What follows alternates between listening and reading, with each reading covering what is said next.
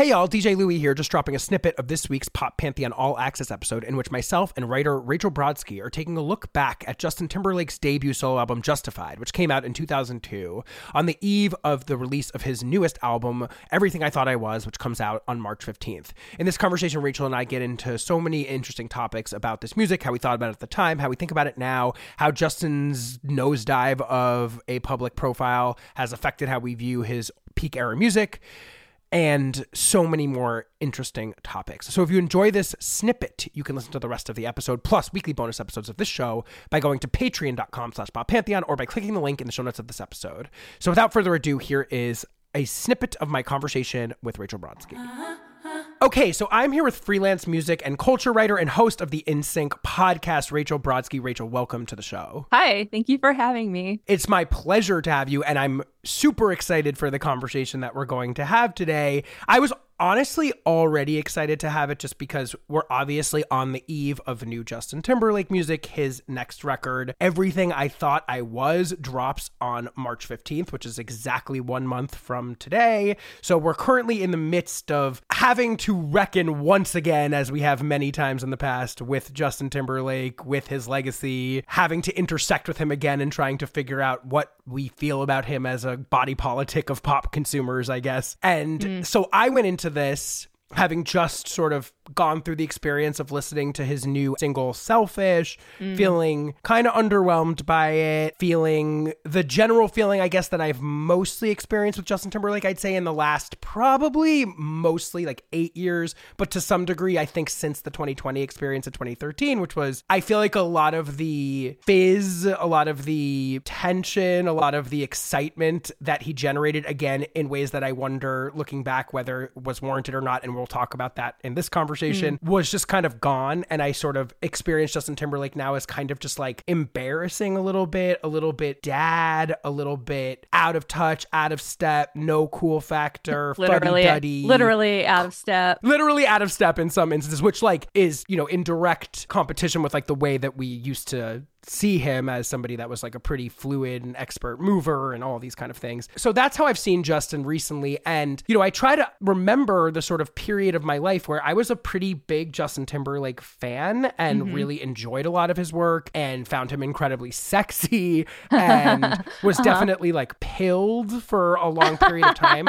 and I've spent a lot of time wondering like how much of that was like a product of the cultural forces that we now sort of view Justin Timberlake through, like white privilege, misogyny, the way that we obviously see him through the prism of the Free Britney movement and mm-hmm. the, you know, Janet Jackson Super Bowl incident and mm-hmm. et cetera, et cetera. Insert everything we all talk about here. Mm-hmm. But I have to say that, like, going back to this record in preparation for this and going back and like watching him in preparation for this, I don't necessarily feel that it was all smoke and mirrors. And mm-hmm. I do wonder if there's been a little bit of an overcorrection that's gone mm. on Mm. to some degree in the last few years that is erasing at least a slight period of time, including the record that we're going to dive into today, his debut album, 2002's Justified, erasing some pretty great music and a pretty exciting performer at the peak of his powers. Mm-hmm. I'm curious mm-hmm. how that lands for you as someone who, and part of the reason that we wanted to have you on today is because you wrote a piece in 2022. It was called Justified Turns 20. It was in Stereogum and it was kind of reckoning with the legacy of this record. So I'm curious how yeah. everything I just kind of laid out, I know that was a long screed, yeah. lands for you. That, that gives me a lot to chew on. And I've been thinking about the same things to a degree. First of all, I've been, I've been fighting this whole time to make a pun and ask if, if you would say that your hindsight has been 2020 or justified for or, that or justified well i th- i really think it's a mix. Okay first of all i do think as a culture we want to overcorrect and i'm not saying everyone wants to overcorrect but I, I i do think that i really believe in the pendulum swing. I believe in that in relation to many things pop culture politics mm-hmm. and in this case maybe overcorrection as you're describing. So i i do want to be careful here because I, I think we live in this time of such extreme polarity in every respect that if you're not with someone, then you're automatically against them. Or if you, it's mm. like we, it's mm. like we take on the things we like as part of our identities in this way, and that mm. I think is what's different today mm. as far as how we mm. Feel about mm. figures in pop culture. So you mm. can't like Justin Timberlake's new music if you are a feminist or if you like Britney mm. Spears' music or if you care about the Me Too movement or if you like Janet Right. Jackson. Like none of these Right. things can coexist. And I'm really interested as a writer in talking about and addressing the context, but also holding two truths at once. Yes, I think that's very, very wise and well put and really resonates a lot with me because I feel I'm of two minds because I definitely identify and honestly feel almost floored by the person that I see in front of me today as Justin Timberlake and sort of very turned off by that in so many ways. And frankly, and this is something that I'm going to want to dive into in more granular detail with you right now, I also in life really chafe against the persona that Justin Timberlake strikes in his peak era music, Yeah. which is cocky, Yeah. almost menacing bro Yeah. sex appeal. Yeah. That as a trait in another human being on this earth, or like someone that I would want to date, someone that I would want to hang out with, is like something not only that I would like not be into, but would like kind of actively revile. It hasn't aged well. It has not aged well, but what I kept thinking about when I was listening to Justified and returning more broadly to the music videos from this era, which we'll also address in this conversation, and just sort of the general mm-hmm. persona of Justin Timberlake at this time, mm-hmm. is that things that I revile in life. Mm-hmm. I still want included in art, especially with art that is indicative of a particular moment in time. I mean, we recently did an episode of the show about Gwen Stefani, and we were talking about Love Angel Music Baby, and mm-hmm. my guest Hazel Cills and I were sort of grappling with the idea of like, would I want to like erase the what we now view as like egregious cultural appropriation that exists on that record? Right. No, because at the end of the day, part of what makes that record a fascinating cultural artifact Yeah. is that it says something about our attitudes Mm-hmm. about these things and what we let white women skate with and white people skate with in general in Mm-hmm. pop culture in that period. So it's part of that record's legacy and an important part of it. And it's important that we continue to look at it and experience it that it exists. With Justin, I have two things in that regard, which is that in this period, this the figure that he strikes on Justified in particular is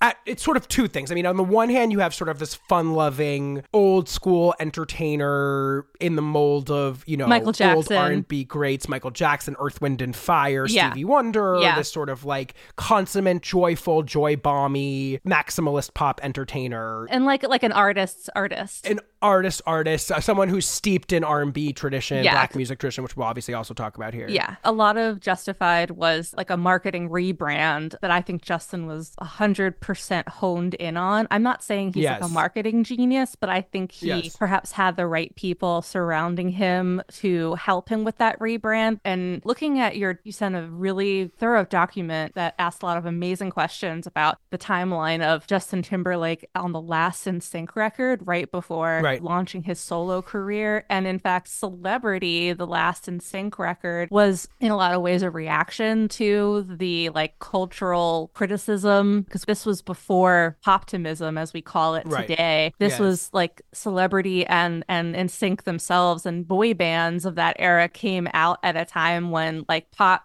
music that mostly teenage girls enjoyed was critically looked down upon as being Sure. disposable. There was like a real tension against the idea of musicians selling out and and that was a very like 90s in particular kind of conversation and these figures were seen as like just created for us by like the record label factory and, Right. and if you like them then you have no taste and I think that that, that chafed a, quite a bit against the performers in NSYNC Justin very much included because if I've gotten any if I've taken anything away from what Justin's persona like what his actual personality was like around that time it was ambition Yes. he is like all Yes. ambition and I have Yes. written a lot like on my own blog and in Stereogum that he just let his ambition run and I think he was encouraged to. I think during NSYNC's time there was some like conversation about well who's going to be the front man is it in the beginning it was like JC Chasez and Justin are kind of both primed for that front man go to like lead singer status. But Justin has a like a hammier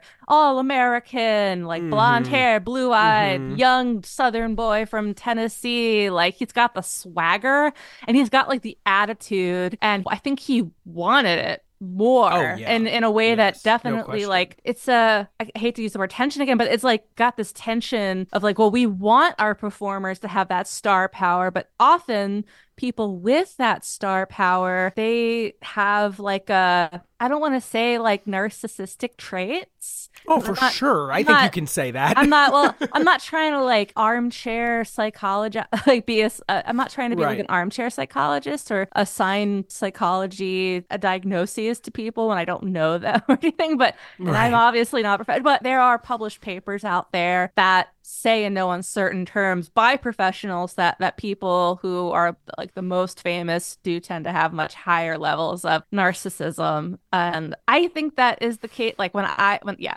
not to get too off topic but when i look at justin as like a young kind of up and comer i see him like desperate to prove these people like hmm critics wrong, desperate to be taken seriously as a real artist, and he's willing to do practically anything in order to to do that. And I I do think that what he's experiencing now is kind of a comeuppance karmically. But at the mm. same time, what you said earlier, like, are we going to ignore that there's a real entertainer here? Maybe we shouldn't cancel outright. What I would have wanted to see more of in order to really take Justin seriously post Free Britney and everything, like if he really wants like redemption and to be taken seriously as not just a like ruiner of women's careers and marriages, then I would have liked to see a look within. Mm-hmm. And I think he thinks he's doing that here. Well, the album is literally called Everything I Thought I Was, which, like, in and of itself sort of evokes this idea of inward facing, of looking Yeah. inside. Yeah, yeah. And but I think he's playing the role of looking within, but I don't see that happening genuinely. No, no, no, no. And That's I'm happy for sure. To, and I'm happy to go through like into that more. yeah, well, yeah. we will. But you know, and I and I think you know his comments on stage the other day about not feeling apologetic is indicative of all the problems that we're talking about here. Right. I think what's really interesting is you were talking about his ambition and how that manifested in sort of this consummate entertainer in the old school sense of the word, which I definitely think Justin is, and a brand of entertainer that we don't see that often anymore. I was reminded very much of this during Usher's halftime performance the other day. Like this was a very specific brand of pop music entertainer, R&B conversant pop music entertainer that really defined a long period of pop history and really has only fallen out of fashion I believe like in you know the last 10 years in the internet era in the era of kind of the intimate authentic pop star. You know, stars like Timberlake who were basically working in the mold of a Michael Jackson mm-hmm. are artists that are very focused on this sort of authorship, this sort of huge entertainment value. And the other part of it that I was just really grappling with that I find even kind of more complex on Justified in particular is this brand of masculinity and sexuality that is steeped in some. That was just a preview. If you enjoy that and you want to hear the rest of this episode, plus weekly bonus episodes of this show and so many more perks, you can subscribe at patreon.com slash poppantheon or by clicking the link in the show notes of this episode.